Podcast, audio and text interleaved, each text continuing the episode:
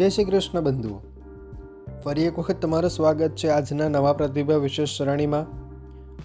ભણવામાં તેજસ્વી, પણ સ્વભાવે જરાક અવળચંડકો હતો, અઘરા સ્વભાવનો. પણ સામનાને અનુકૂળ ન આવે એવી સ્પષ્ટ અભિવ્યક્તિ. દુનિયાની નજરે તોછડી પણ એવી ભાષા ધરાવતો નિકોલા ટેસ્લાનો પહેલેથી જ આવો હતો.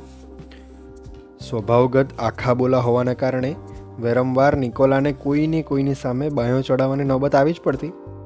ત્યારે એવી જ કોઈ ઘટના ખુદ પોતાના પરિવાર સામે સર્જાઈ ગઈ અને જ્યારે પરિવાર સાથે અણબનાવ ઊભો થયો, પછી તો નિકોલા એ રીતસરનો નર્વસ બ્રેકડાઉનનો શિકાર બની ગયો હતો.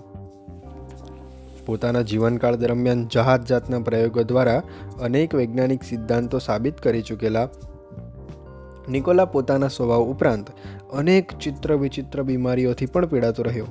એટલે આમ જુઓ તો સફળતાને પોતાના નામે અંકિત કરવામાં આડે આવતી બધી જ પરિસ્થિતિઓ વિકટ જ હતી. એટલી બધી વિકટ કે સામાન્ય માણસ બધું મૂકીને ચૂપચાપ બે પૈસા કરવાના ધંધે લાગી જાય કે શોધખોળનું આખું શોખનું પોટલું બાંધીને અભરાએ ચડાવી દે એવું હતું. પણ આવા જીનિયસ લોકોને એક ખાસિયત કે જેમને અન્યથી અલગ પાડતી હોય છે. એ હોય છે, પોતાની ગેલછાઓને સદાય પોતાના જીવનનો ધ્યેય બનાવી પાછળ પડી રહેવાની. એ હિસાબે, નિકોલા બેશક ગેલછાની ચરમસીમા પર હતો. અઢારસો ને પંચોતેરમાં ઓસ્ટ્રેલિયન પોલિટેકનિકમાં દાખલ થયો, પણ નડ્યો પોતાનો સ્વભાવ જ ભણવાનું મૂક્યું પડતું અને નોકરી મળી તો સ્વીકારી લીધી. જોકે ઊંડું જ્ઞાન પ્રાપ્ત કરવાનો કીડો નેકોલાને જપવા દે એમ જ નહોતો. વળી એક યુનિવર્સિટીમાં અભ્યાસ માટે એ જોડાયો. ફરી એનું એ જ, મોક ડિગ્રી પડતી. નિકોલાની એક વિસ્મયકારક શક્તિ એ હતી કે ડિપ્રેશન અને વારંવાર આવતી બીમારીઓના સમયગાળા દરમિયાન પણ મિકેનિકલ અને થિયોરેટિકલ શોધખોળના વિચારો આપોઆપ એની દ્રષ્ટિને સમક્ષ ફ્લેક્સ થયા કરતા. વળી એક અનન્ય ખૂબી એ પણ હતી કે જ્યારે કોઈ પ્રોજેક્ટ પર નિકોલા કામ કરી રહ્યો હોય, ત્યારે કોઈ પણ પ્લાન કે પ્રોજેક્ટ અંગેનું ડ્રોઈંગ ભાગ્યે જ પેપર પર નોંધીને રાખ્યું હોય. મોટે ભાગે આવી બધી વિગતો તેના દિમાગમાં સચવાયેલી રહેતી. Three phase electric power induction motor Tesla valves violet wireless telegraphy vacuum variable capacitor alternative current જેવી અનેક શોધોનો પ્રણેતા નિકોલા ટેસ્લાએ કોન્ટિનેન્ટલ એડિશન કંપનીમાં નોકરી કરી. એ દરમિયાન પણ ત્યાં ઉપયોગમાં લઈ રહેવાયેલા અને ડિવાઇસીસમાં ધરકમ સુધારાઓ કર્યા. જેની કામગીરીના ખિતાબરૂપે એને અમેરિકામાં એડિસન મશીન વર્ક્સ કંપનીમાં કામ કરવાનો મોકો પણ મળ્યો.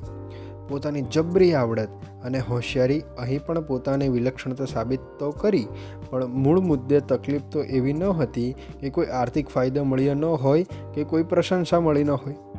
જેના પરિણામે થોમસ એડિસન સાથેના વ્યવહારમાં એમને કડવાશ લાગી. નિકોલા ફરી હતાશા અનુભવી રહ્યો હતો. જ્યારે પોતાની એક કંપની ખોલી નાખવાની ધૂનકી પકડી અને ખોલી પણ નાખી. નિકોલાએ જેમ પહેલેથી પોતાની જાતને સાબિત કરવા એક પછી એક સમસ્યાઓને નડતરરૂપ બનતી જ હતી.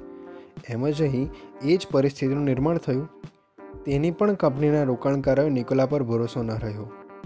સરવાળે દળી દળીને ઢાંકણીમાં પોતાનો સ્વભાવ, કારકિર્દી દરમિયાન નિષ્ફળતાઓ, બીમારીઓ, હતાશાઓ ઉપરાંત પોતાના સમયકાળ દરમિયાન સદાય અંડરરેટેડ જ ગણાવવું જેવા અનેક પ્રતિકૂળ પરિણામોને પોતાની વિચક્ષણતાના જોરે હરાવી, નિકોલાએ પોતાને વૈજ્ઞાનિક તરીકેની ખ્યાતિ એક ચોક્કસ ઊંચાઈ પહોંચાડી.